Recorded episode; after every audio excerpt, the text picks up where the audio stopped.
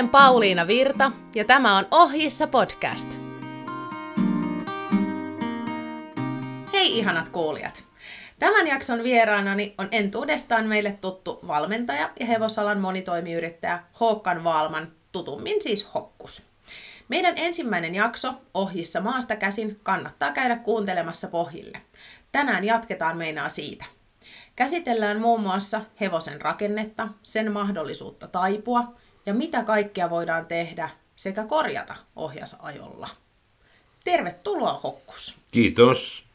Mitäs sulle kuuluu? Mulle kuuluu hyvää. Mukava olla täällä taas. No niinpä, joo. Mun mielestä on ihanaa, että sä oot täällä. Me puhuttiin ennen äänitystä jo varmaan puolet näistä asioista, mitä me ollaan puhumassa. Nyt ehkä niin kuin kerrataan asioita, eiks vaan? Kyllä. Joo. Onko ollut työntäyteistä? On ollut, joka päivä kyllä. Aika paljon ja tulee olemaan koko tämä loppuvuosi ja ilmeisesti koko ensi vuosi.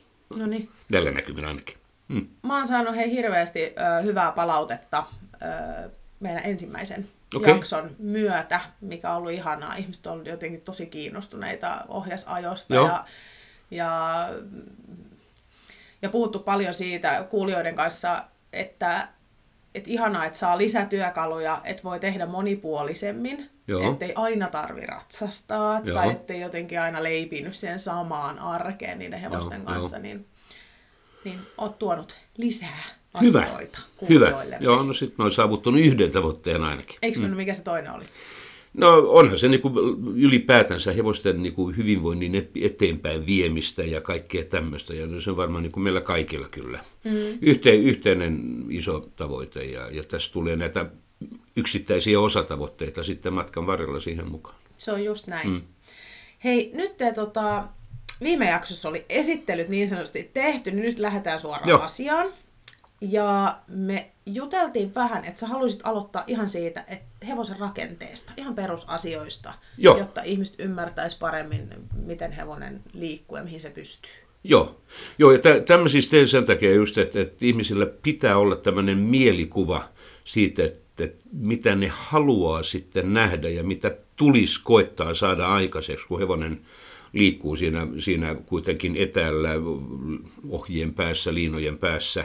Koska jos ei ole mitään mielikuvaa hevosen liikemekaniikasta, ja tänä päivänä puhutaan paljon niin sanotusta biomekaniikasta, joka sisältää valtavasti, se on ihan niin kuin oma tieteen alansa, mutta kun me puhutaan hevosista, joita me halutaan käyttää kilpailusuorituksissa, harrastepuolella, missä tahansa niin kuin lajissa ja millä tahansa tavalla, tässä niin on kyllä hyvä tietää pikkasen, mitä siellä pinnan alla on.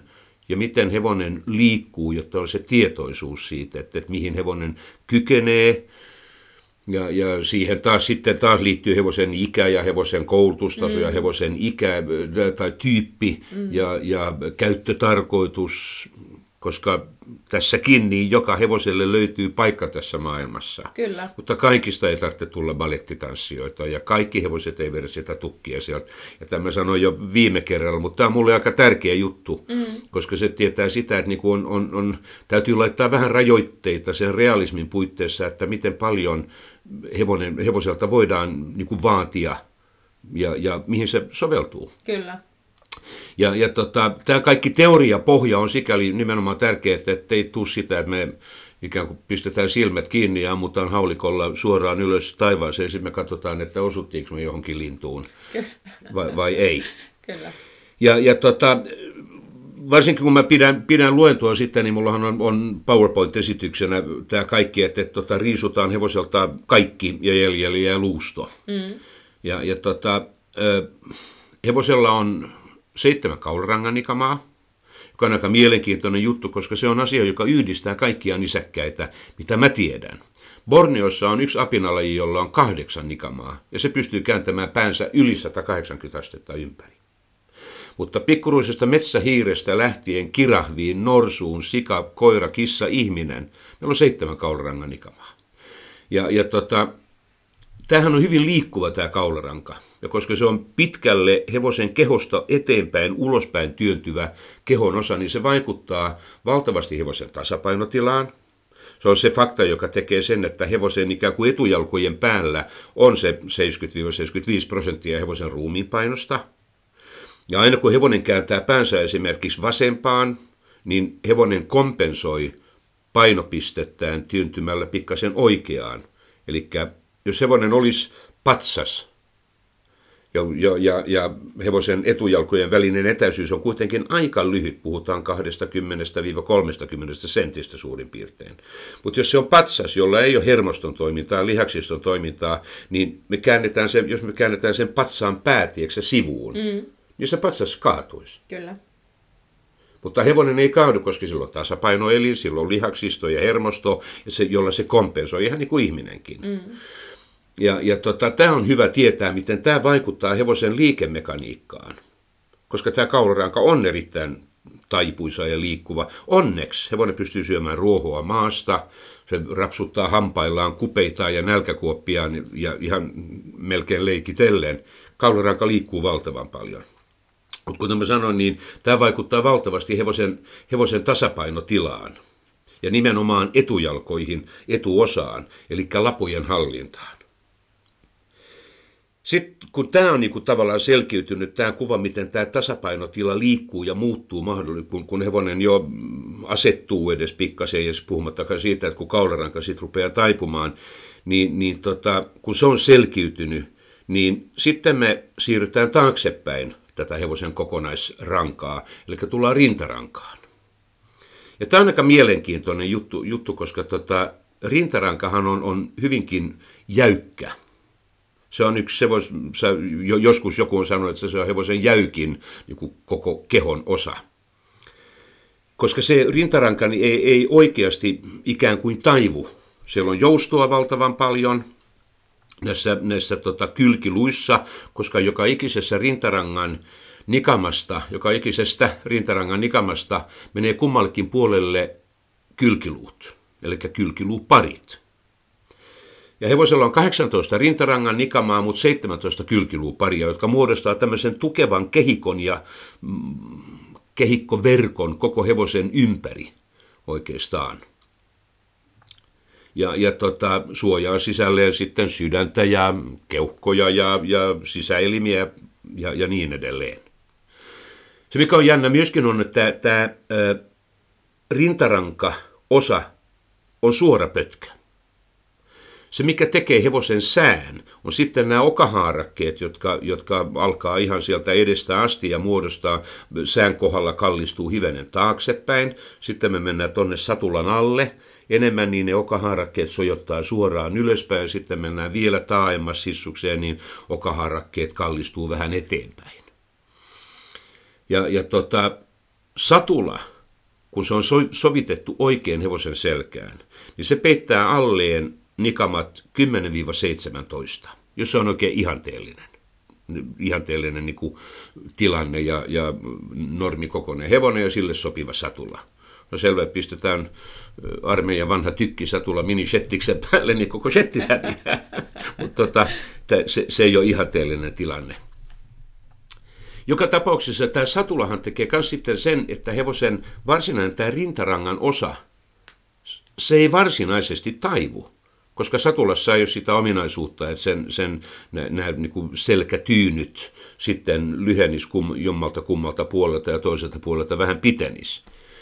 Kuten ei myöskään tämä, jos me mitataan niin kuin kylkiluiden välisiä etäisyyksiä, niin kun hevonen kääntyy esimerkiksi karsinassa, joka on varmasti se ahtain tila, jossa hevonen on ja liikkuu ja kääntyy ympäri, niin ei ne ulkokylkiluut erkane toisistaan ja sisäpuolen kylkiluut sitten painuisi lyttyyn, vähän niin kuin haitaria väännettäisiin, ei sillä tavalla oikeasti tapahtu. Sitten mennään vielä tätä rankaa taaksepäin, niin tullaan lannerangan alueelle, jossa normaali hevosella on kuusi lannennikamaa. Ja se on sitten jo niin kuin vähän heikompaa laatua tavallaan, koska näistä lannerangan nikamista ei mene sivusuuntiin kuin, nyt mä en oikeasti edes mitannut, se voi olla, mä puhun pikkasen läpi ja päähän nyt, mutta 10-15 senttiä hevosen koosta riippuen pituiset nämä okahaarakkeet sivuille. Koska tämä on aika heikko kohta, tämä nimenomaan sen todella tukevan rintarangan kehikon niin kuin jälkeen, niin Esimerkiksi tämän takia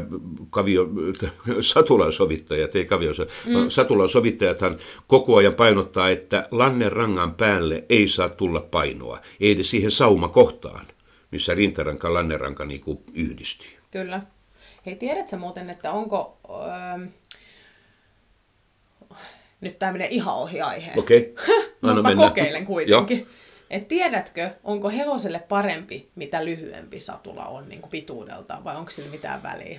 Kysyks me joltain satulan sovittajalta? No, sä voit kysyä satulan sovittajalta. Mä kyselin ammattihierojalta. Joo.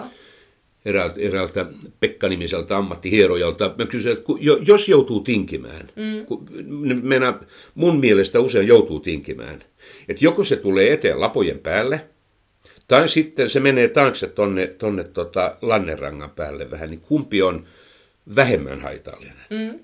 Niin hän ei ihan suoraan myöskään edes niin kuin mun mielestä voinut vastata tähän.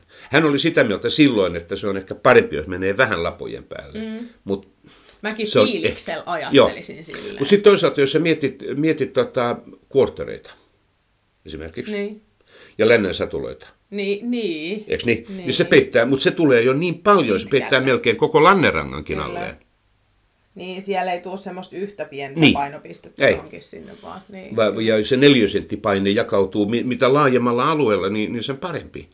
Ja sitten mä muistan ihan lapsuudesta, kun me ratsastettiin Savijärvellä, niin siellä oli näitä harmeja vanhoja tykkisatuloita. Mm. Ne kyllä oli valtavan pitkiä oikeastaan. Musta pienenä poikana siellä meni kuin märkä saippua jossain kupissa niin kuin eteen taakse sivusuuntiin oikeaan ja vasempaan, koska ne oli valtavan kokoisia. Kyllä. Mutta ei paneuduta. Joo, ei mennä siihen. Anteeksi, niin välispekulaatio nyt tästä asiasta. Ei haittaa mua ollenkaan. Se, mikä on sitten, niin kun mä menen takaisin siihen, mistä mä puhun, että miksi mä puhun tämän, on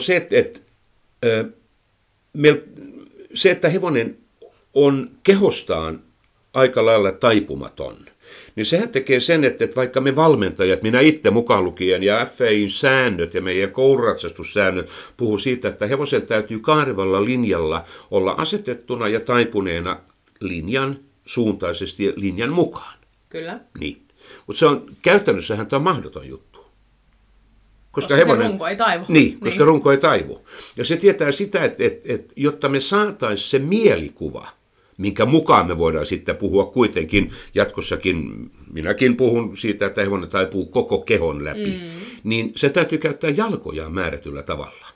Ja se on se mielenkiintoinen juttu, mitä mä haluan, että ihmiset oppis ikään kuin näkemään, ja jota mä haen ja katson, kun mä ohjasajan hevosia. Koska se ei saa olla hakuammuntaa. Mun täytyy tietää, miten mä haluan, että se hevonen rupeaisi liikkumaan. Sen kykyjen ja rakenteen ja luonteen ja tyypin puitteissa.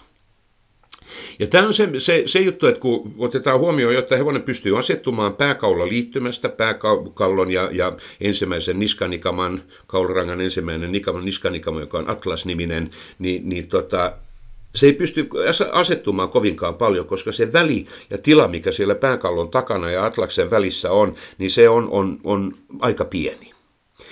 Eli kun hevonen kääntää päätänsä pikkasen sivusuuntaan, jos kaularanka on vielä suora, silloin me puhutaan asettamisesta, että hevonen asettuu niskasta. No jos se on oikeastaan lähtöisin hevosen takajalasta. Eli se on se ensimmäinen viesti ikään kuin mulle siitä, että että se tulee toimimaan alustavasti ainakin ottamaan takajalkaa niin sanotusti vähän enemmän alleen. Okei. Sitten kun kaularanka, joka on se taipuisa ja liikkuva osa, niin sitten kun se taipuu tämän lisäksi, tämän esimerkiksi sanotaan nyt tehdään 10-metrinen voltti, ja se kaularanka taipuu omalta osaltaan just sen voltin kaaren mukaan, hevonen on pystyasennossa, eli se ei nojaa sisäänpäin, se ei kaadu sisäänpäin eikä myöskään kisko ulospäin, vaan sen lavat tulee liikkumaan tämän kaaren mukaan. Niin se, mikä tekee sen, että etuosa pysyy tällä voltin kaarella, on hevosen ulkoetujalan liikekaari. Nyt tarvitsee mielikuvituskaan. Eli jos me ollaan vasemmassa kierroksessa, ja hevonen pystyy asennossa, kaulastaan taipuneena ja kevyt asetus niskasta sieltä, niin se, mikä tekee sen, että etuosa kaartaa tälle voltin kaarelle, joo, on ulkoetuajalla liikekaari, joka menee etukautta vähän sisäänpäin. Kyllä. Mm. Mutta koska hevonen on pystyasennossa, sisäetuajalan liikekaari, se menee enemmänkin suoraan eteen taakse. Kyllä. Se ei tee tämmöistä niin kuin kauhovaa liikettä, taikka kiinnityskohdastaan siirry sivusuuntaan. Vaan se on ulkoetujalka, joka tekee etukautta sisäänpäin pienen tämmöisen... Ei ulkotakalka. Ulkoetujalka, me ollaan lavoissa nyt. Ei ulkoetujalka, joo, mä menen ihan sekaisin tässä. Okei. Okay.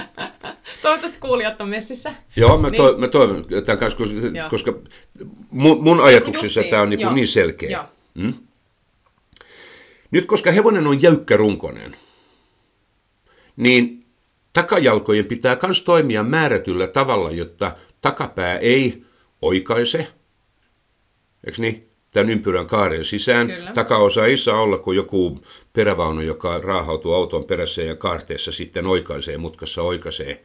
Tai niin kuin mä teille viimeksi siteerasin, kun mä tein sen nyt, Kari Vepsä totesi jostain tämmöisestä vastaavanlaisesta, että hakee vähän alennusta. Mm. Joo, no sisätakajalan ei pidä saada alennusta, vaan sisätakajalka, niin jotta se ei oikaisisi, niin sen täytyy mennä tavallaan etukautta vähän ulospäin. Hmm? Jolloin sisätakajalka iskee maahan vähän enemmän ikään kuin hevosen vatsan alla. Koska se ei liiku suoraan kohti sisäetujalkaa, vaan se lähtee itse asiassa hivenen jo tässä vaiheessa kohti ulkoetujalkaa. Mm. Joo, yes. Jolloin sisätakajalka, kun se iskeytyy maahan vähän enemmän vatsan alla, niin työntövaiheessa se tulee työntämään rintakehää edellään sille kaarelle taas. Mm? Mm. Ulkotakajalka, se liikkuu enemmän taas suoraan eteen taakse. Jos se heittää ulospäin, heittää sivusuuntaan, niin silloin tekee jonkinasteista väistöä tai jotain semmoista, ja siinäkään sinänsä mitään pahaa ole. Mutta tämä on hyvä tiedostaa, että tekeekö hevonen väistöä sitten, vai onko se nimenomaan. Joo.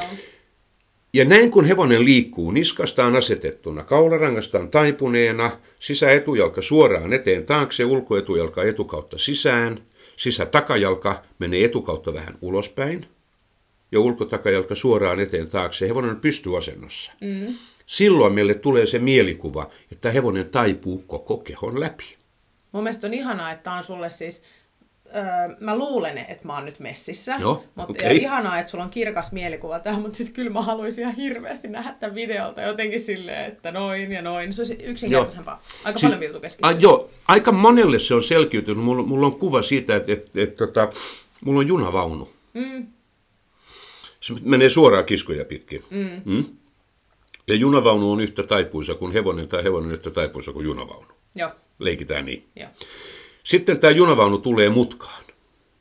Niin etuakselin kumpaan renkaaseen tämä paine kohdistuu. Se on ulkorengas, joka rupeaa ikään kuin kampeen, koska muuten junavaunuhan menisi, jos se jatkaa matkaa suoraan, kyllä, niin se joo, tipahtaisi niin kuin kiskojen yli. Mutta se on ulkoeturengas, joka rupeaa ikään kuin työntämään sitä vaunua, että se pysyy kyllä, kiskoilla. Ja taka-akselin sisärenkaaseen, siihen kohdistuu myös se paine tavallaan, joka työntää ikään kuin vaunua vähän ulospäin, jotta se takapää ei oikaisisi. Nyt mä oon täysin messissä. Joo. No, tämä on selkeyttänyt tosi monella ihmisellä tämän kuvan. Joo.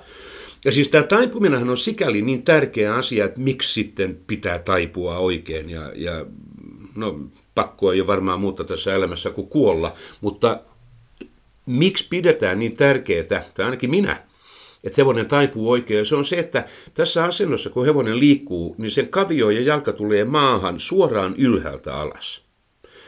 Eli jos se niin kuin kallistuu sisään niin kuin moottoripyöräilijä tai polkupyöräilijä mutkassa, niin kavio iskee maahan vähän vinosta suunnasta ja oikeenee tosi äkkiä, totta kai maahan iskeytymishetkellä sen maapohjan mukaan. Ja tähän aikaan saa nivelpintoihin tosi voimakasta toispuolesta rasitusta, puhumattakaan jänteistä. Mm. Ja niin edelleen, että se on tärkeää saada tämä mielikuva aikaiseksi, miten hevonen asettuu ja taipuu ja kääntyy oikein. Kyllä. Koska tämä on sitten se juttu, mitä mä lähden hakemaan ihan heti, kun mä aloitan tämän ohjasajon. Kyllä. Joo. Joo. Joku olisi voinut sanoa, että se olisi simppelimpää. Joku taitavasti selitettynä, että hän saa kuulostaa tosi monimutkaiselta.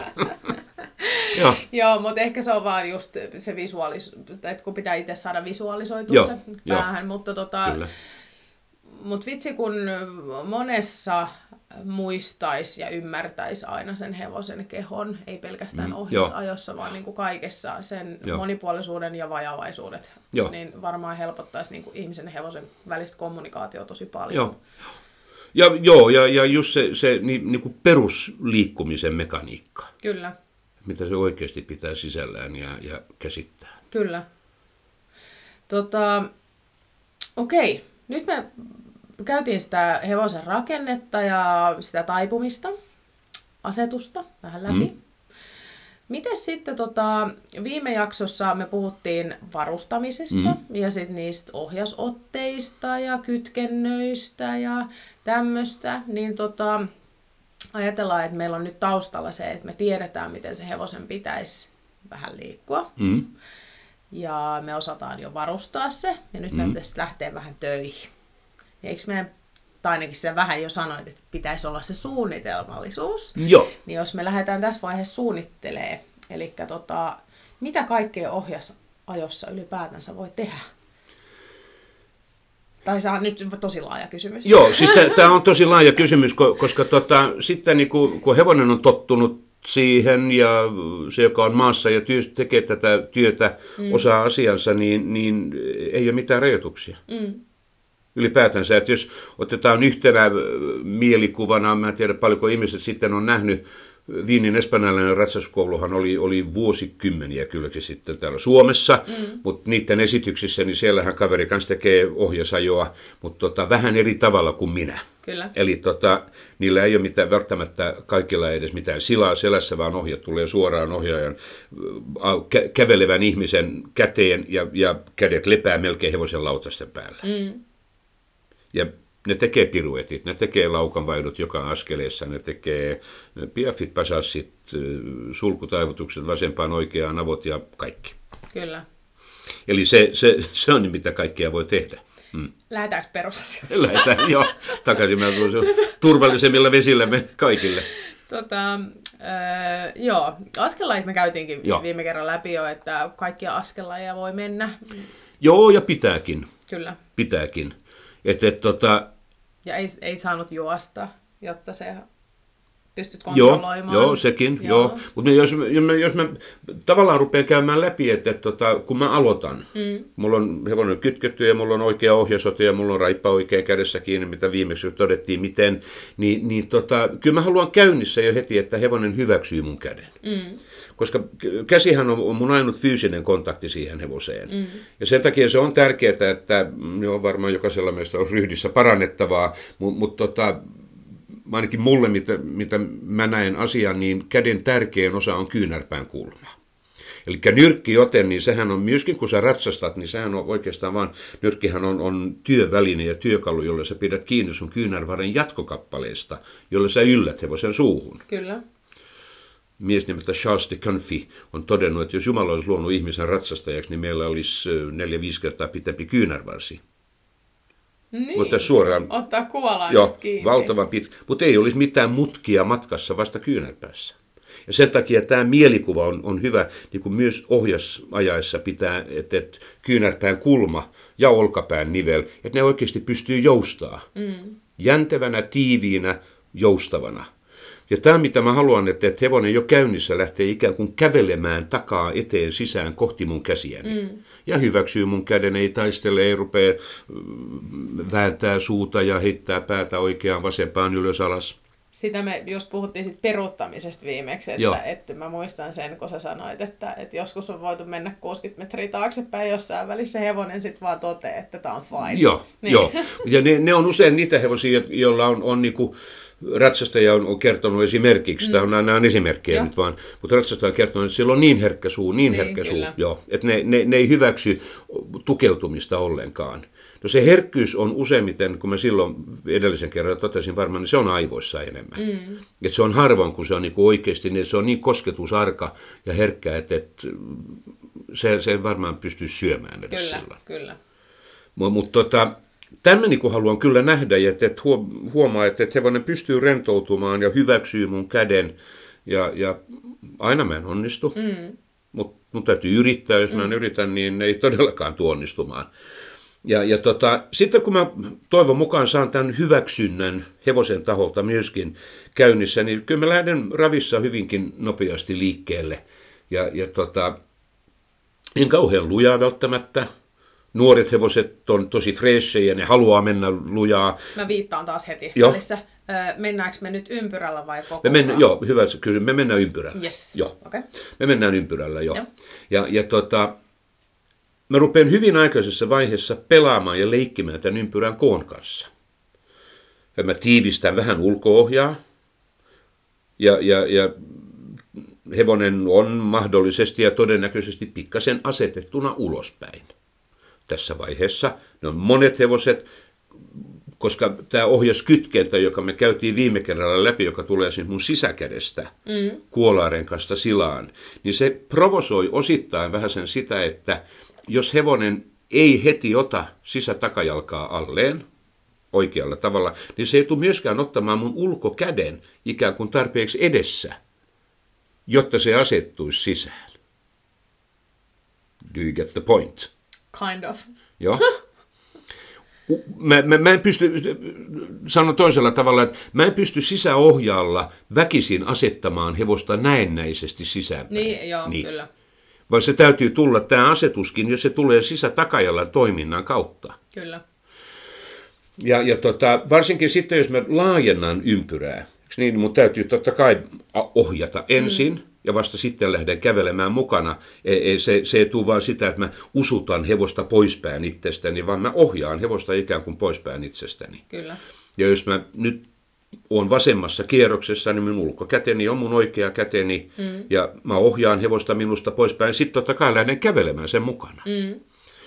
Ja usein kun mä laajennan, niin mä siirrän sijaintini enemmän hevosen pään kohdalle. Et nyt tulee jälleen yksi juttu, jossa täytyy oppia, tai jota täytyy oppia, ja se on se, että kun mä aloitan ympyrällä tämän työskentelyn, mun täytyy koko ajan tiedostaa, missä mulla on mun sen hetkisen ympyrän keskipiste. Joo. Joka ympyrän kaarilla, vaikka mä vaihtelisin sitä kaarta, niin jokainen kaari on osa kokonaista ympyrää. Kyllä. Ja joka kokonaisella ympyrällä on keskipiste. Lähinnä se, että miten mä sijoitun siihen keskipisteeseen ja hevoseen nähden. Eli onko mä vähän pään kohdalla? Ihan niin kuin kun mä aloitan, mä sijoitun useimmiten, ainakin mä toivon, että mä sijoitun. Mm-hmm. Pyrit sijoittumaan. Pyrin, joo. Ja olemaan siinä kohtaa, missä hevosen kehon keskipainopiste,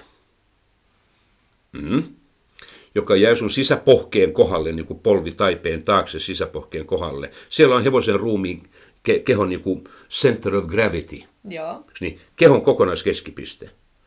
Jos siitä vedettäisiin suora viiva ympyrän keskipisteeseen, niin mä sijoitun just sen viivan kohdalle. Ja tämä viiva on hyvä pitää mielessä koko ajan, missä on hevosen keskipainopiste ja ympyrän keskipiste. Että onko mä edellä? Oletko mä sen viivan kohdalla vai oletko mä takaosan kohdalla? Koska tämä vaikuttaa valtavan paljon siihen, että miten mä yhdistän mun kävelyn, mihin mä suuntaan mun rintamasuunnan. Armeijassa puhutaan rintamasuunnasta, mutta se on nimenomaan, mihin sun koko etupuolesi kohdistuu. Lantio, alavatsa, vatsa, rintakehä, kasvot. Kyllä. Yhdistettynä siihen, mitä mä teen käsillä. Toivon mukaan mahdollisimman vähän käsillä. Ja tällä tavalla sitten kävelemällä, ohjaamalla mä teen maksimikokoista ympyrää, joka normaalimaneeseissa nyt on 20-21 metriä. Joo.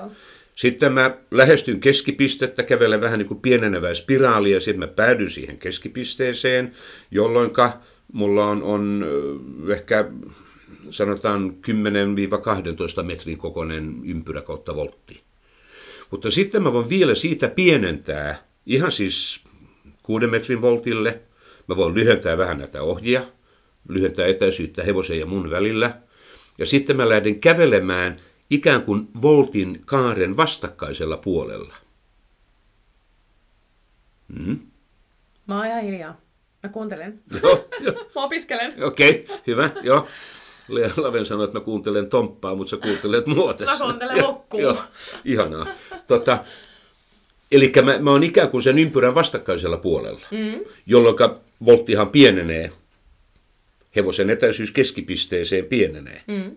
Ja sitten mä hissukseen voin hakeutua takaisin keskipisteeseen. Tiivistän vähän ulkokättä jälleen. Hevonen lähtee ikään kuin kauemmas minusta ja mä lähden kävelemään mukana ja taas laajennan. Ja tätä mä teen ihan niin kuin aika lailla heti alun alkaen. Saan hevosen huomioon tällä tavalla, että se ei olekaan vaan, että se nyt menee teillä ympäri koko ajan, vaan mä saan hevosen huomioon kiinnitettyä minuun. Koska varsinkin nuoret hevoset, niin nehän usein, kun ne on etäällä tuolla, kun sä juoksutatkin, niin nehän on puolivapaana silti. Vaikka sä sidot jollain sivuohjilla tai shamboonilla tai juoksutusavulla, mitä kaikkea, niitä kyllä. on valtava määrä tänä päivänä olemassa, niin nehän on puolivapaana silti. Kyllä. Ne liikkuu siinä määrätyssä muodossa vain sen apuvälineen kautta. Kyllä. Mutta nyt kun mä sitten sekaannun tohon, niin monen hevosen elämän niin alkuvaiheessa ne on vähän ymmällä, että ne ei tajua, että ne on vapaan. Joo, niin ja sitten kuitenkin niin mun pitää pienenä, mun pitää laajentaa, mun pitää seurata äijää, kun kävelee tuolla takana. Tai vieressä. Tai vähän mun edellä melkein välillä. Tai sitten just siinä oikeassa pisteessä. Joo, niin. Nimenomaan. Tällä tavalla pelaamalla, niin mä saan niiden huomioon aikaisessa vaiheessa kyllä kuitenkin. Ja sitähän tulee tietenkin kaikki sama laukassa. Teen siirtymiset läpi, ravi, laukka, koko ajan pelailen. Sit mä pystyn, kysyn. Mä viittaan. Joo. Mites laukan nostot? Miten sä teet ne, kun sä ohjassa ajat? Mutta toi on hyvä kysymys, koska osaat sä sanoa? Joo. Siis se tärkein, mitä tahansa tekee, evan laukan nostot, hän on se, että sun täytyy ajatella ensin itse. Ja sitten sun täytyy kertoa se hevoselle. Ja mä sanon hyvin matalalla äänellä, nyt mä puhun kovalla äänellä tässä, näin ääneni kantautuisi mikrofoniin asti, mutta mä puhun todella matalalla äänellä. Okay, ja sitten mä yleensä puhun kaspo svenskaa. Koska hevoset on älykkäitä, ne ymmärtää kieliä. Kaikki universumin kielet hevoset ymmärtää. Kyllä. Koska edelleen se ajatus siellä takana on se kaikkein tärkein. Ja sitten mä yleensä sanon hyvin kevyesti näin, galop. Mäkin sanon aina galop. Joo. Mutta tällä äänen voimakkuudella. Kyllä. Galop. Sitten mä käytän raippaa. Ja mulle raippa on oikeasti, se on kosketusväline, se on enemmänkin, ymmärtäkää minut oikein, se on merkinanto, se on melkein hyväilyväline. Mä teen kevyyttä sipaisuja ja tämä vaatii taas, että sä oot treenannut ja harjoitellut sitä raipaan käyttöä, koska mä käytän sitä raippaa kevyesti, heilataan se, että se siima osuu enemmänkin vatsan puolelle. Joo. Ja en välttämättä takaosaan reideen päälle tai lautasille, mutta vaan tänne niin kuin ehkä sisäpohkeen kohdalle, vähän vatsan puolelle. Ja toistan, ja tosi nopeasti hevoset niin kuin tietää, mitä mä haluan. Mä en tule paniikkiin, mä en rupea kirkomaan, että laukkaan, jos hevonen ei ole heti ensimmäisestä kerrasta lähtenyt siihen laukkaan, kyllä. koska me ei olla armeijassa ja mä en halua, että hevonen tekee jonkun asian, mitä mä toivon kylläkin, mutta sen takia, että se pelkää tai pelästyy tai hätkähtää. Kyllä. Vaan sen täytyy niin kuin saada se aika sisäistää, että mitä mä haluan. Kyllä. Ja sittenhän se ei just ole siirtyminen enää, niin kuin, että sittenhän se on vaan niin kuin pakotettu paine siihen kovempaan askelaan. Joo.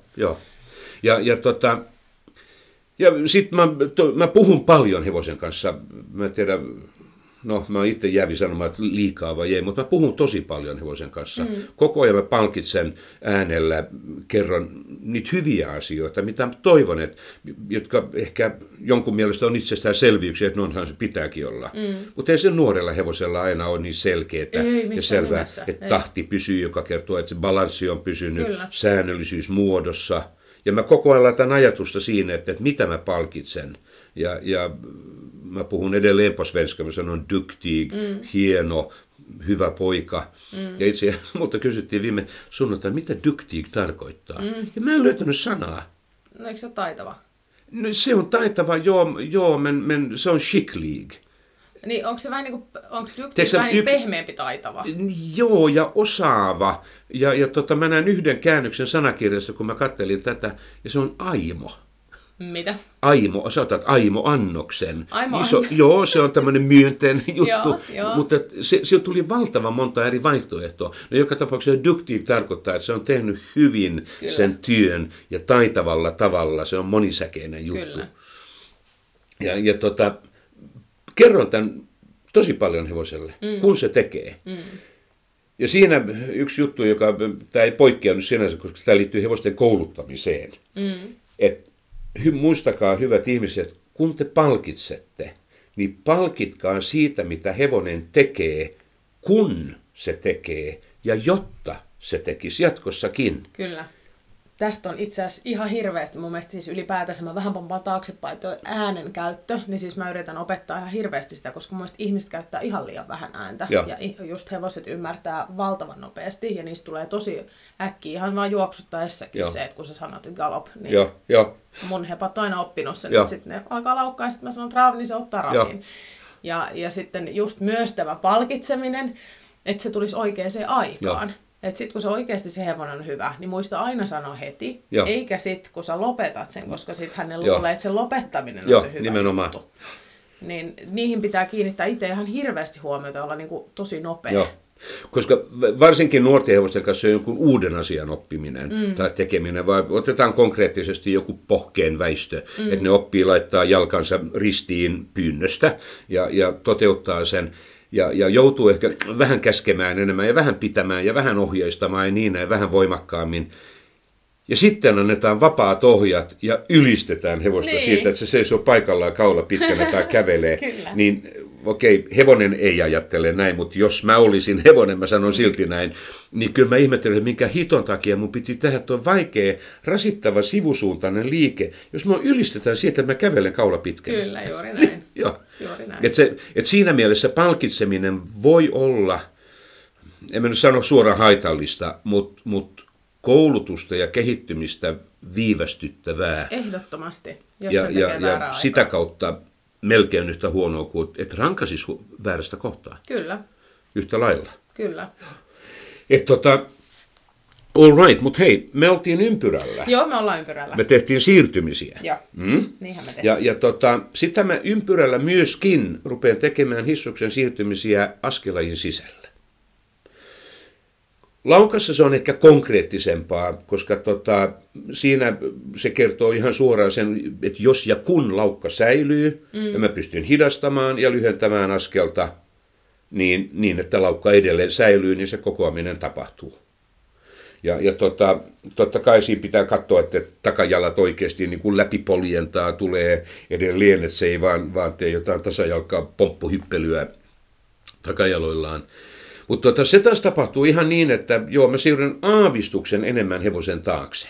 Mä muutan mun kulmaani, eli nyt mä oon niin kuin, jos on edelleen se mielikuva, että missä on hevosen kehon keskipainopiste, suora viiva siitä ympyräkeskipisteeseen, niin mä menen sinne vähän enemmän ikään kuin vinosti hevosen taakse, pikkasen enemmän. Mä saan vähän enemmän vaikutusta sisätakajalkaan sieltä ja tiivistän, jälleen se on ulkopuoli, joka aloittaa niin kuin sen lyhentämisen. Se on ulkokylki, jota mä ikään kuin otan kontrolliin ja sit mä voin varovaisesti kohtaa sanoa, että pidetään asetus tänne vasempaan sisäänpäin koko ajan. Mutta se on ulkokylki, jota mä lyhennän, ja varsinkin laukassa.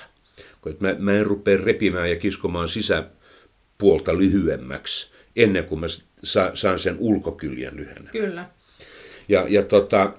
Ja siinä mä kyllä pääsen, jos on vähän aikuisempi hevonen, jolle laukka on suht helppo, niin piruettilaukkaan. Ja siitä mä joillain hevosilla, jotka siihen kykenee hyvin, niin kyllä mä lähden tekemään vähän niin kuin työskentelypiruettia. Ne ei ole niin keskitettyjä kuin kouluratsastuskilpailussa niin kuin haluttaisiin.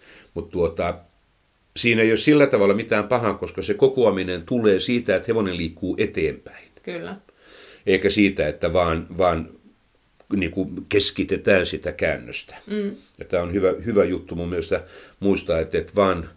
Jos me ollaan esimerkiksi helpommassa askeleessa kuin käynti, niin sä et saa kokoamista tekemällä keskitettyä käännöstä, vaan sen täytyy olla siinä vaiheessa jo koottu. Eli se kokoaminen, kyllä, sen saa siitä, että sulla on kyky halutessa jo oikeasti ratsastaa eteenpäin laajaakin käännöstä. Mm. Siitä tulee se kokoaminen. Ja sama juttu se on maastakäsin tällä tavalla, kun työstää. Okei, sitten kun mä tiedän, että nyt mä pystyn tekemään tämän kaiken, niin mä rupean hissukseen valmistautumaan siihen, että mä menen suoraan.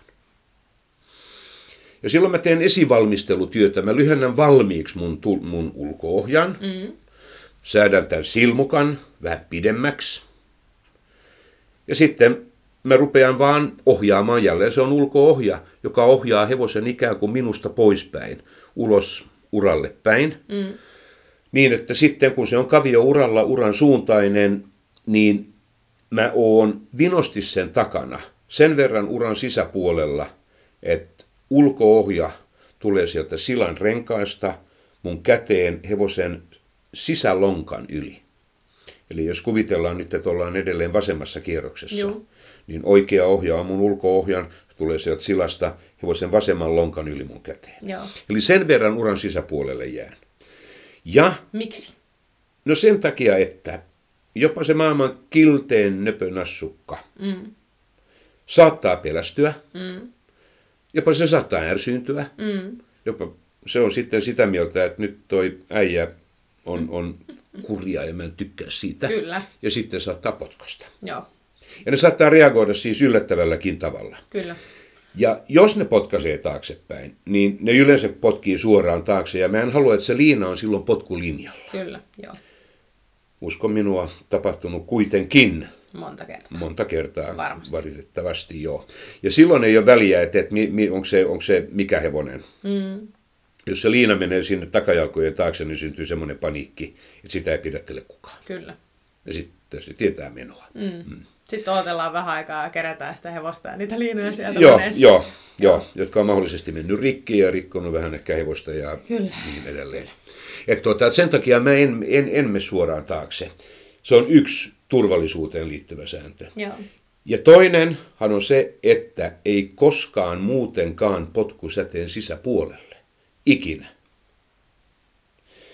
Mä sanon vähän vitsinä, että koska jos mä oon siellä ja hevonen potkaisee taakse ja se osuu mua päähän, niin hevonen saattaa loukkaantua ja ruveta ontumaan.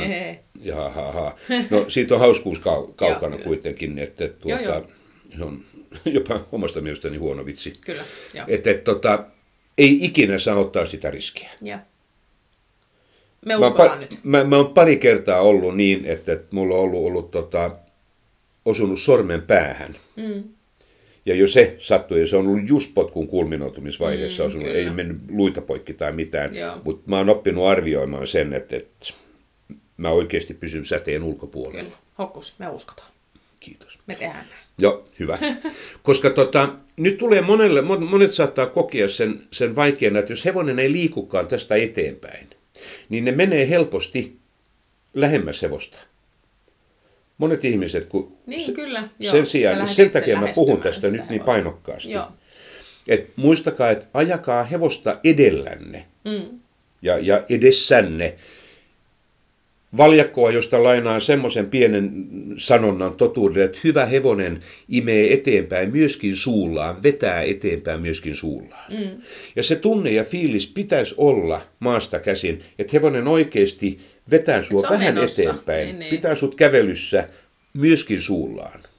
Okay? Sen täytyy hyväksyä tukeutuminen silloin, ja jos ei se ole tehnyt sitä ympyrällä, niin okei, mä saan sen kyllä tekemään sitten ehkä vielä helpommin suoralla eteenpäin, mutta täytyy olla tosi tarkka, koska hevonen saattaa sitten, se saattaa pysähtyä, se saattaa hyökätä taaksepäin kävelyyn, koska ikään kuin pakoilee käden tätä tunnetta ja tukeutumista, ja sille ainut pakokeino on sitten, että mennään takaperin niin kuin poispäin siitä kädestä. Kyllä.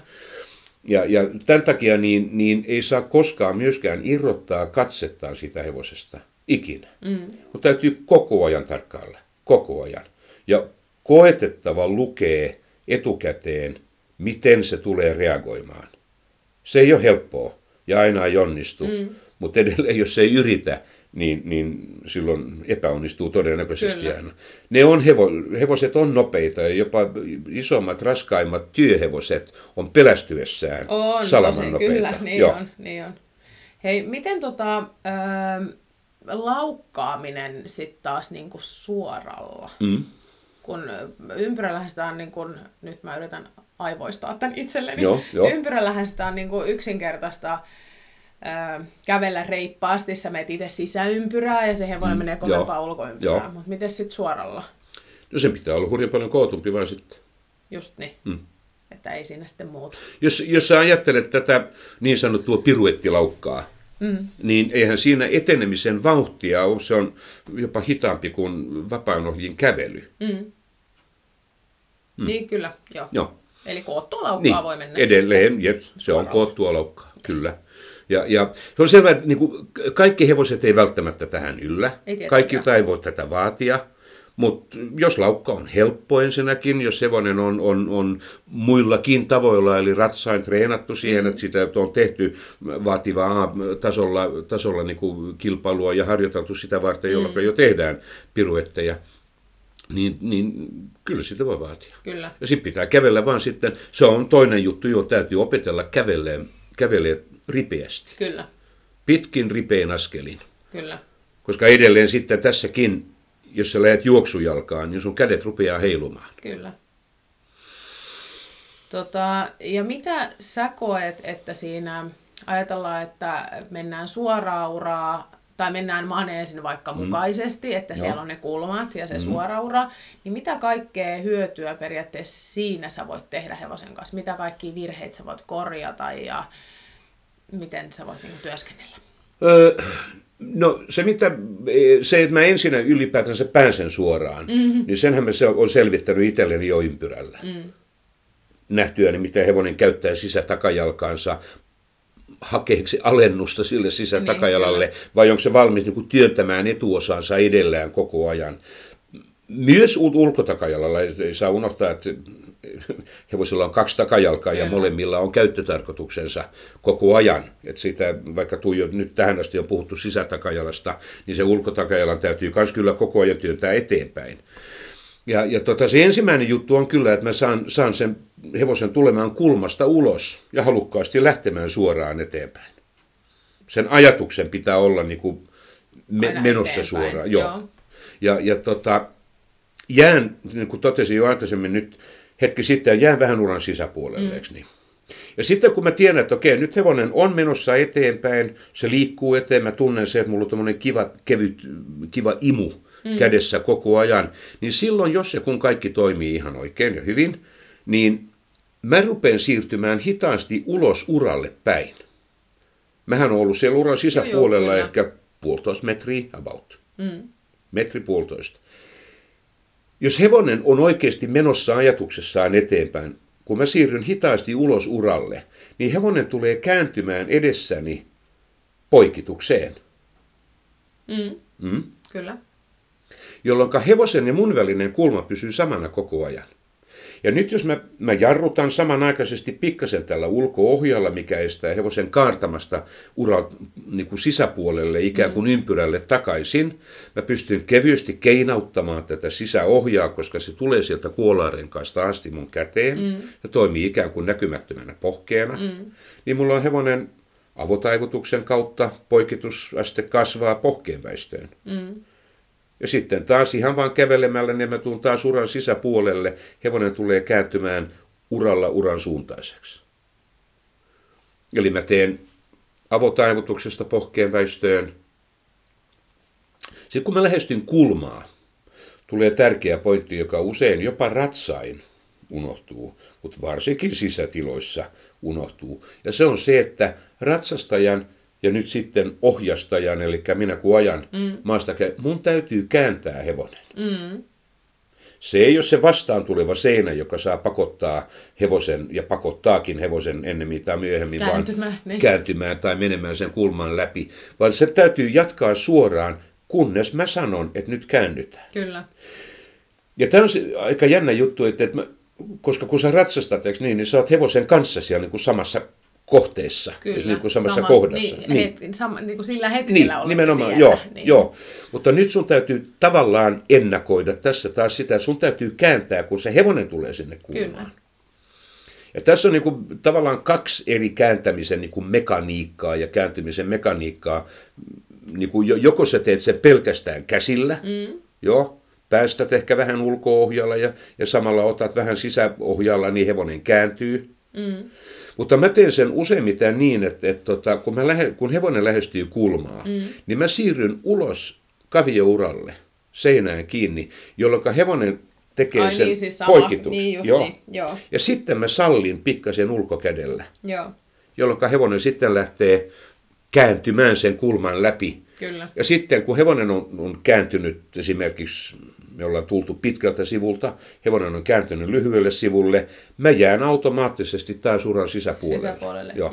Ja taas lähestyin kulmaa, hevonen lähestyy kulmaa, mä menen ulos sinne seinään kiinni, hevonen kääntyy poikittain, mä sallin ulko-ohjalla ja sitten taas mennään pitkää sivua pitkin. Mun mielestä tuossa on... Puhutaan paljon opetuksissa siitä kanssa, että kaikella olisi aina merkitys, mitä sä teet. Niin tuossa on varmaan se, että pitäisi kaikkien ohjasajajien myös pitää sit mielessä se, että kun mennään just sinne kulmaan, niin ratsastetaan ns. Tai siis ohjasajetaan se kulma. Ja sitten kun mennään suoraan, niin katsotaan, että se hevonen on suora. Että ei vaan mennä eteenpäin, vaan tehdään kaikki. Sen huomaa, että mä huomaan sen tuossa ohjausajassa, jos tulee varsinkin vieras hevonen, uusi hevonen, niin sehän huomaa heti, niin kuin, että onko hevonen tottunut siihen, että sen pitää tehdä se päätös kulmasta, vai ei. Niin. Koska ne lähtee vaan oikaisemaan. Mutta ne oppii tosi nopeasti se, kun sanoo vaan yksinkertaisesti, ensin sanoo stop, että nyt mennään takaisin tuonne uralle joko, ja kävele pari askelta eteen, stop. Ja sitten käännytään. Ja nyt käännytään. Niin, kyllä. Niin ne oppii sen tosi nopeasti, että ne tietää, että okei, toi kaveri sanoo mulle kyllä sit, kun pitää kääntyä. Kyllä. Mutta jos ne on tottunut johonkin muuhun. Se ei vie mua päin seinään. Niin se, mä en todellakaan yritä ajaa seinään läpi. Niin. Mutta sitten niin jos ne on tottunut tekemään päätöksiä ratsastajan puolestaan, niin kun ne on siihen ikään kuin pakotettu. Itsesuojeluvaistohan se jo sanoi, että seinään läpi ei mennä. Niin totta kai hevonen tekee tottumuksensa mukaan. Kyllä.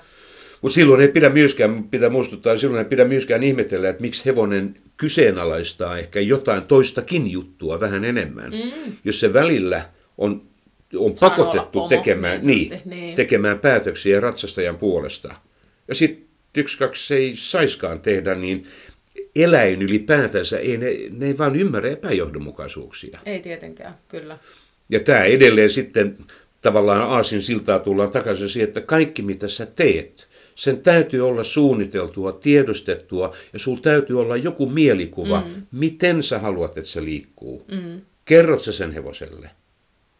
Tai siis just näin, itse asiassa ei täydy, eli sä voit mennä ja humputella, mutta sit sun pitää hyväksyä se humputtelu. Mutta jos sä haluat asioita, niin sit sulla pitää olla kaikki niin ennalta suunniteltu. Mutta se on se, Se voi, ja siinä ei ole mitään pahaa, jos haluaa mennä vaan humputtelemaan. Se on fine. Kyllä. Kaikille on paikkansa. Kyllä, mutta silloin ei voi vaatia myöskään. Ei. Niin.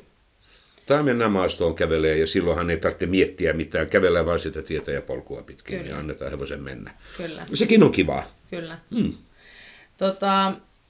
Mitä muita, mä ajattelin, että jos antaisi vähän ideoita kuulijoille, niin mitä muita niin kuin tehtäviä... Teet sä esimerkiksi, ohjasajat sä paljon jotain, vaikka neliöitä tai kiemurauria, vai onko sulla, teet sä suurimman osan aina niin kuin ympyrällä tai suoralla uralla? Suurin osa alkuvaiheessa on kyllä, onko sinulla mitään muita vaihtoehtoja kuin joko ympyrän kaarta tai suoraa uraa? No ei, se on totta. Mutta... Suora linja on suora linja, vaikka se menee lävistäjän suuntaisesti tai keskihalkaisia tai poikkihalkaisia. Toi on hyvä kysymys, koska tämähän ei jää tällä tavalla tähän. Kyllähän mä teen ravissa varsinkin, mä vaihtelen tätä väistökulmaa avotaivutuksesta pohkeen väistöön hissukseen. Mä voin ruveta hakeutumaan ikään kuin tietoisesti hevosen väärälle puolelle. Joo. Jolka mun on ensin täytynyt olla suoraan sen takana, Mutta tässä vaiheessa mä oon jo selvittänyt, että onko se semmoinen, joka hätkähtää ja mitä paljon potkiiko ja miten se reagoiko. Niin. Ja sitten mä kyllä pystyn tekemään sulkutaivutuksiakin. Mm-hmm. Mm. Mutta silloinhan mun väistettävä kehoni ja koko väistettävä olemukseni on ikään kuin toisella puolella kuin mitä se on, kun mä teen pohkeen väistöä tai javoa. Mm. No sitten tätä kauttahan mä teen varmaan sitä yhtä, ainakin se on mun lempilapseni oikeastaan, josta voi puhua hurjaa paljon, ja se on suoruus. Mm. Mutta se tulee viimeistään, se on, täytyy olla koko ajan mukana. Mutta se viimeinen hetki, kun se tulee oikein painotetusti mukaan, on kun tehdään uudelleen kytkentä ja vaihdetaan suuntaa. Silloin mun täytyy olla se mielikuva mielessäni, että miten se on liikkunut vasempaan, jos mä nyt on aloittanut vasempaan. Kyllä. Mm. Kaikki mitä mä teen pitäisi olla peilikuvaa, koska se oikea suoruus, niin sehän ei suinkaan vaan sitä, että hevonen menee suoralla linjalla, vaan siinä tullaan tähän koulutusportaikon viidenteen osaan. Ja se on se, että sulla on hevonen, joka asettuu, taipuu, kääntyy ja väistää peilikuvanomaisesti niin oikeaan kuin vasempaan, symmetrisesti. Ja tämä symmetria, sehän on se, joka tekee sen varsinaisen suoruuden. Kyllä. Ja nimittäin sitten, kun hevonen A tekee kaiken symmetrisillä linjoilla, joka on se mun mielestä se aivan ensimmäinen juttu, tiet ja linjat, niiden täytyy pysyä. Mm. Pieni sivuheitto, Anna-Julia Kontio oli haastattelussa hevosurheilussa. Mm. Hän mainitsi, että tie on tärkeämpi kuin päämäärä yhdessä kohtaa. Ja se on täysin, niin kuin, mä oon samaa mieltä, tie on tärkein juttu tässä mielessä. Kyllä. Koska vain oikeaa tietä pitkä sä saavutat sen päämäärän. Juuri näin. Mm. Mutta se on myöskin symmetrian osalta se ensimmäinen. Käytännössä tarkoittaa sitä, että jos sä pystyt esimerkiksi vasempaan tekemään 8 metrin voltin, mutta oikeaan sä et pysty tekemään kuin 12 metrin volttia, niin sun täytyy vasempaan tehdä myöskin se 12 metrin voltti kuin mitä oikeaan pystyt. Että sä saavutat sen perusbalanssin, Kyllä. koska se syy, alku, lähde, ydin, siellä on se sama, joka on hevosen vinous, toispuolinen työskentelytapa. Ja sun täytyy ensin saavuttaa se balanssi. Koskee väistökulmia, väistölinjoja. Jos hevonen väistää jyrkästi vasempaan, mutta tosi loivasti oikeaan, niin sit sun täytyy aivan yhtä lailla niin tarkasti ruveta tekemään yhtä loivia väistöjä vasempaan, kuin mihin sä kykenet oikeaan. Mm. Ja siitä sitten totta kai pikkuhiljaa yrittää. No. Ja tämä on varmaan se juttu, joka on yksi niitä tärkeimmistä ja syystä, miksi mä kytken ohjat niin kuin mä kytken. Mm. Että se sisäohja ei mene sieltä silan kautta. Kyllä. Koska mä pystyn myös selvittämään tämän mahdollisen vinouden, mä pystyn oikaisemaan ja suoristamaan, saamaan sen symmetrian aikaiseksi. Mm. Sitten, kun mä pystyn tekemään kaikki asiat oikeaan samalla tavalla kuin vasempaan ja vasempaan samalla tavalla kuin oikeaan, niin kyllä minäkin sitten kytken molemmat ohjat silan kautta. Yes. Mm. Ja sitten mä lähden tekemään kiemurauria, volttikahdeksikkoja, ympyrää oikeaan, vasempaan, suunnanmuutoksia, avotaivutusta, suoristaminen vastakkaiseen suuntaan avo, joko myötä tai vasta-avona tai mitä tahansa. You name it. Joo. Mm.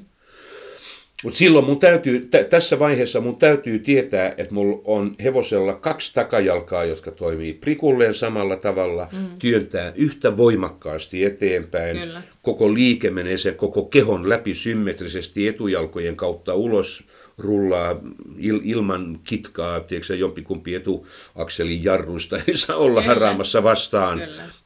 Ja mulla on yhtä paljon hevosta kummassakin kädessä. Mm. Miten sä voisit kuvailla, mä muistan, että kuvailit sä siinä ekassa jaksossa, mutta et kuinka paljon sulla on siellä kädessä, niin kun joko grammoina tai mä oon alkanut käyttää karkkipussia esimerkkinä, mutta siis okay. Että mikä se, niin kun se paino suurin piirtein olisi, mitä sä haet? No mitä mä haen, kyllähän varmasti jokainen meistä hakee niin kuin mahdollisimman kevyttä. Se tyhjää ei saa olla. Just se ei ole koskaan tyhjä, ei ole mikään ihanne. Niin, ja se on mielestäni jännää, että paljon ihmisiä ajattelee, että mahdollisimman kevyt tarkoittaa sama asiaa on tyhjä. Joo. Ja se tyhjähän on just siis negatiivinen. Joo, niin on. Ja kevyt niin on se, että sulla on kevyt tuntuma siellä kädellä. Joo. Kyllä mä haluan sen tuntumaan kevyeksi, mutta kyllä mitä mä nyt sanoisin, mä olen joskus ihan oikeasti tehnyt mieli laittaa joku tommonen painomittari, tiiäksä, joku tommonen tuonne kuolaan, tai johonkin tiiäksä sinne ohjaa, että näkisi konkreettisesti. Että... Kyllä. Joo, ja sitten mä mietin aina itse, että se on aina helpompi selittää niin kuin oppilaille myös, että siis jotenkin, että saa sen konkreettisen tiedon, eikä no, vaan sen fiiliksen. Karkkipussi on hyvä joo. Niin, no kun se karkkipussi ei riippuu karkkipussista, mutta semmoinen perusmarjannepussi vaikka, niin sehän ei niinku paino paljon, mutta siinä on kuitenkin se paino. Joo. Niin voisiko se olla joku semmoinen? Joo, mutta siinä on enemmän ohjasajassa, jossa on enemmän, koska tämä nahkaohjaseen painaa itsessään. No joo, se on totta, kyllä. Ja mulla on yksi tämmöinen toteamus vaan, että useimpia, jotka ei ole kokeillut ohjasajoa, niin useimmat yllättyy siitä, että miten tiivis ja voimakas se paine on. Okei. Mutta siinä niinku sulla on enemmän painetta kädessä kuin mitä hevosella on painetta suussa. Niin kyllä. Koska osa siitä paineesta, niin kun menee hevosen suuhun, niin välittyy tuon silan renkaan kautta, just lepää niin kuin siinä. Kyllä. Ja varmaan itse asiassa aika suuri osa, kun miettii, että silan jälkeen just sitä ohjaa on niin pitkä matka vielä nimenomaan sinne sun käteen. Joo. Ja se yllättää, mutta sitten se vaihtelee valtavan paljon. Jos hevonen puskee eteenpäin kuin höyryjuna, niin pakkohan sun on jarruttaa. Ja silloin siellä on painetta valtavasti. Ja sitten ihanteellisesti, niin sulla menee ehkä... johonkin puoleen kiloon. Mä sanon suurin piirtein. Tää on vähän nyt päästä heittoon, koska mä en oikeasti mitannut sitä oikealla tavalla. Ja se, mikä on mulle minimaalista, on sulle valtavan paljon. Niin, tai jollekin toiselle vielä vähemmän tai vielä enemmän. Se on yksilöllinen juttu, mitä siinä tulee. Kyllä. Mutta sen verran mä siirryn pikkasen takaisinpäin, niin mä näin, että sä viittasit jälleen opettaja. Niin kun mitä paljon pystyy tekemään, niin ravissa esimerkiksi sitten, mä en välttämättä kaikkia hevosia laukkuuta, kun mä menen suoraan. Kyllä. Mutta ravissa kyllä mä haluan kyllä nähdä ainakin, että se näkyy oikeastaan, mikä niillä on se luontainen kokoamiskyky. Mm. Eli se, että niinku... Vaikka se ei ole suoraan kokoamista ihan heti, mutta että ne pystyy likimain käynnin tempossa tekemään raviliikettä. Se on diagonaaliliike jo. Ja sitten katsoo siitä, että paljonko saa niin kuin ikään kuin irtoamaan maasta ikään niin kuin liitovaiheelliseen raviin. Totta kai mä kävelen ripeämmin, paljon ripeämmin sitten kuitenkin jo.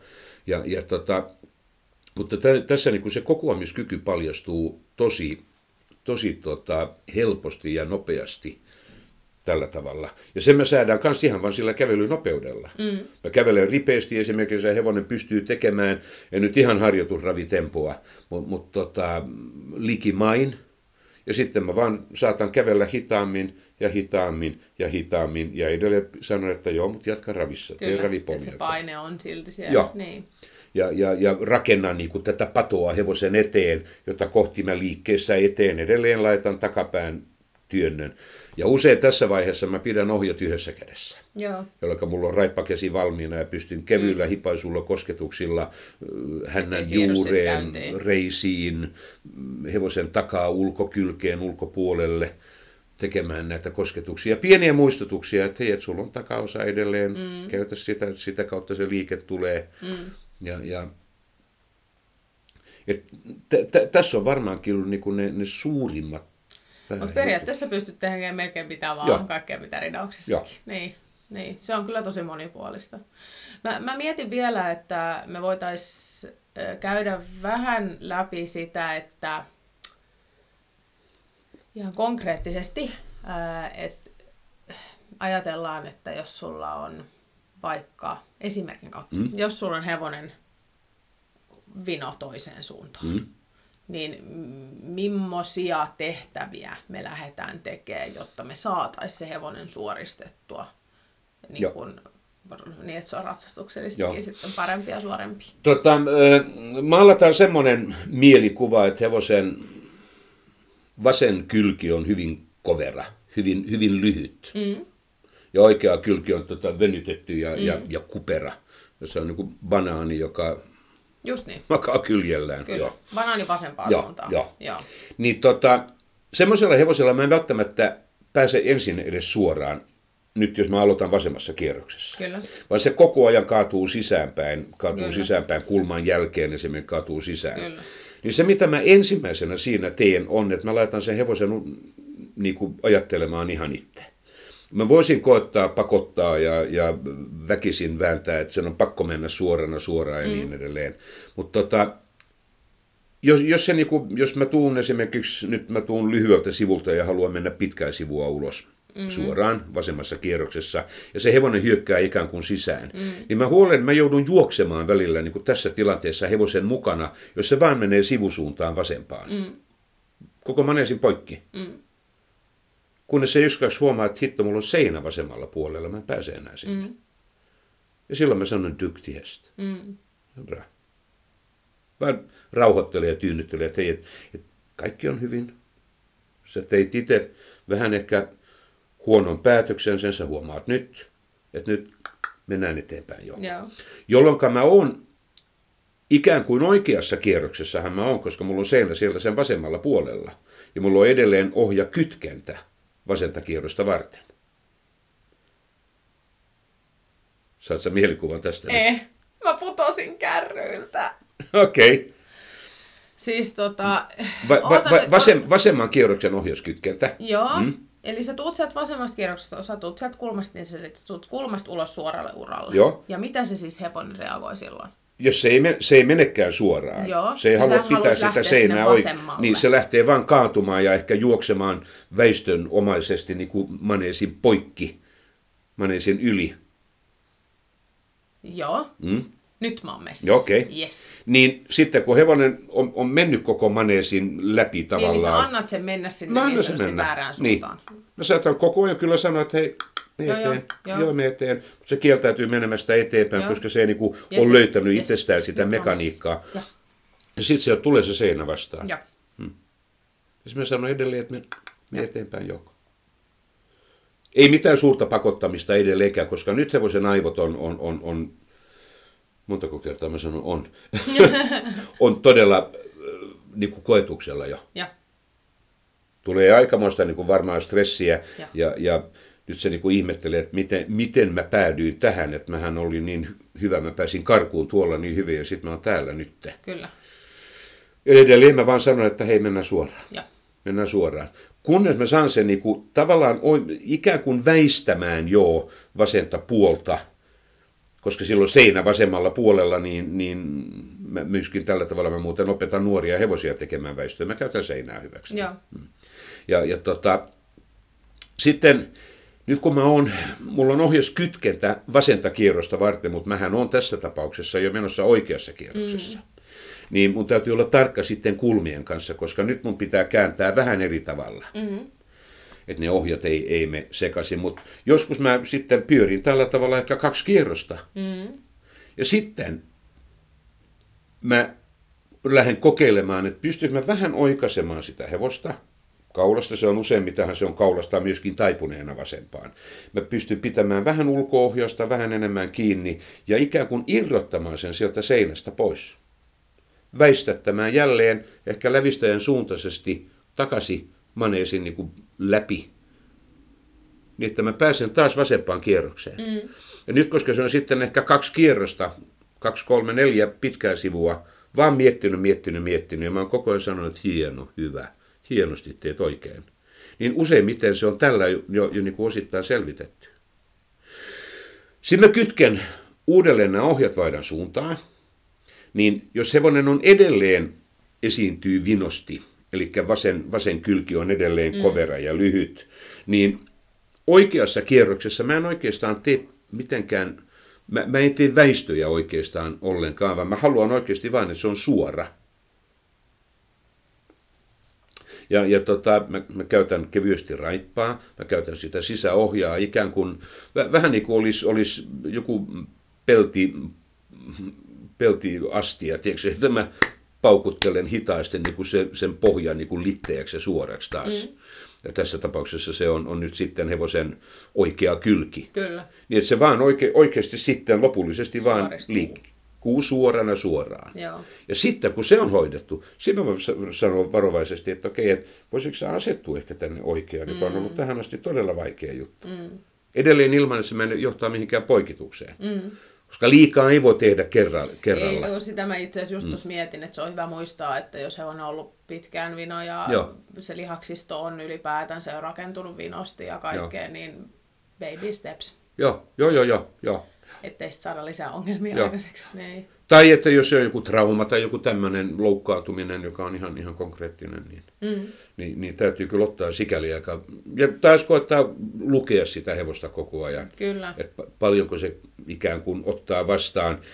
Stressiä sä et voi koskaan välttää, koska heti kun sä meet mukavuusalueen ulkopuolelle, tulee tämä stressialue. Mm. Se on sitten yksilöllinen juttu, että paljonko stressiä ikään kuin kestää, paljonko kannattaa pitää yllä ennen kuin taas viedään mukavuusalueelle ja saadaan hengitys toimimaan ja kaikki tämä tämmöinen. Ja sitten taas ehkä mennään epämukavuusalueelle. Paniikkialueelle ei saisi koskaan viedä, koska se on sitten se kolmas alue, joka on siellä. Siellä ei opita mitään. Ei todellakaan, ei. Vaikka hevonen ehkä tekisi jotain, mitä sä oot toivonut ja halunnut ja pyytänyt, mutta jos se menee paniikkialueen kautta, niin se on kyllä aika lailla no good. Kyllä. Olisiko sulla kuulijoille vielä jotain semmoista, mitä sä haluaisit kertoa, jotain tipsejä, vai onko se vaan, että sinne vaan soitele sotaa yrittämään? Joo, se mä haluaisin sanoa, että tehkää hyvät ihmiset, niin kuin kokeilkaa. Mm. Vähän vetoa niin kuin siihen, että kun monet sanoo, että jos mä teen jotain väärin, niin kaikkia me tehdään virheitä tässä maailmassa enemmän tai vähemmän. Jotain, joka on väärin tehty, niin se pystyy korjaamaan. Kyllä. Mutta jos jättää tekemättä, niin se on vaikea mennä ikään kuin ajassa menneisyyteen taaksepäin ja sitten ruveta tekemään uudestaan, se on mahdotonta. Mutta se on tottunut jopa siihen, että on tapahtunut, on tehty jotain. Se kyllä kestää myös sen korjaamisen. Niin, kyllä. Ja tämä on ihan niin kuin kaikki muutkin käytännön asiat, niin kukaan ei voi oppia teidän puolesta. Niin. Täytyy kaikki vain tehdä ihan itse ja kokeilla ja koettaa kiinnittää huomiota siihen, että varsinkin jos ja kun saa hyvän reaktion aikaiseksi, mikä tahansa se onkaan, niin välittömästi pistää niin kuin työkalupakkiin muistikirjaan, että hei, mä saan ton väistön esimerkiksi aikaiseksi. Kyllä, nyt. Tälleen. Joo. Niin. Koska ne on ne hyvät asiat, mitä jokainen toivon mukaan haluaa toistaa, ja niitä täytyy miettiä aktiivisesti uudestaan ja uudestaan, niin kuin kyetä sisäistämään, miksi on onnistunut. Mm. Mutta tehkää rohkeasti, kokeilkaa. Niin. Se on just niin. Eli ei muuta kuin nyt ne pitkät piuhat käteen ja sinne maneesi yrittämään. Että siinä on hyvä puuha talveksi. Niitä saa kyllä kaupasta ostaa. Niin, kyllä. Mutta kannattaa, mä sanoisin, että ohjat on ensistilassa niin kuin varmaan ne tärkeimmät. Jonkinasteiset silat löytyy, vaikka ne olisi vanhat ravisilat tai jotain tämmöisiä, missä on, niin kun se tärkein juttu silassa on edelleen se kiinteä ylärengas, mikä läpi ohja pääsee liikkumaan ihan vapaasti. Joo. Niin. Joo, toi ohja on tosi tärkeä, kun mä mietin ratsastuksessakin ylipäätään, se on tärkeä. Ja sitten, että jos sulla on yhtäkkiä just se superpaksu liina tai jotain, millä sä yrität, niin se homma voi niin kun vesittyä ja se fiilis mennä koko hommaan ennen kuin sä edes oot päässyt tekemään yhtään mitään. Että ne oikeat ohjat, että sit sulla on riittävän kapea ja ne ei ole liian painavat ja kaikkea, niin sitten se on kivempaa se homma. Totta. No mut hei, ihanaa. Jes. Hyvä kiitos juttu. Tosi paljon, Hokus. Ei mitään. Taas. Ei mitään. Tässä hurahti taas kivasti aikaa. Sopivasti. Joo. Niin, joo. Mä luulen, että saadaan taas enemmän ohjasajajia tänne. Joo, ja älkää myöskään pelätkö ottaa yhteyttä. Joko Pauliinaa tässä tai niin, ehkä mieluummin nyt Hokukseen, kun puhutaan tästä ohjasajasta. Niin, tai Pauliina välityksellä. Niin, kyllä, välityksellä. Mutta jos se yhteystiedot löydy. Mutta älkää pelätkö joo, jos kysyä. Kysymyksiä. Niin kyllä. Että se on se, että mikään kysymys ei ole liian tyhmä. Se on oikeasti niin, että se, joka jättää kysymättä, se pysyy yleensä tyhmänä koko lopun ikänsä. Se, joka kysyy, saattaa saada vastauksen. Joo. Kysykää. Mä laitan mielellään Hokukselle ja jaetaan sitten Instan puolella vastauksia teille. Yes. Kiitos Hokkus ja ihanaa päivää ja kiitos kaikki kuulijat ja ollaan taas pian kuulolla. Ja. Hyvä. Moi kaikki! Kiitos kun kuuntelit Ohjissa podcastia. Toivottavasti nautit ja sait taas uusia ajatuksia harrastukseemme ja hevosten hyvinvointiin liittyen. Käy antamassa palautetta sivuilla ohjissa.fi tai lähetä minulle viesti Ohjissa Instagram-sivujen kautta. Voit myös ehdottaa mielenkiintoisia vieraita tai aiheita. Kuullaan taas pian!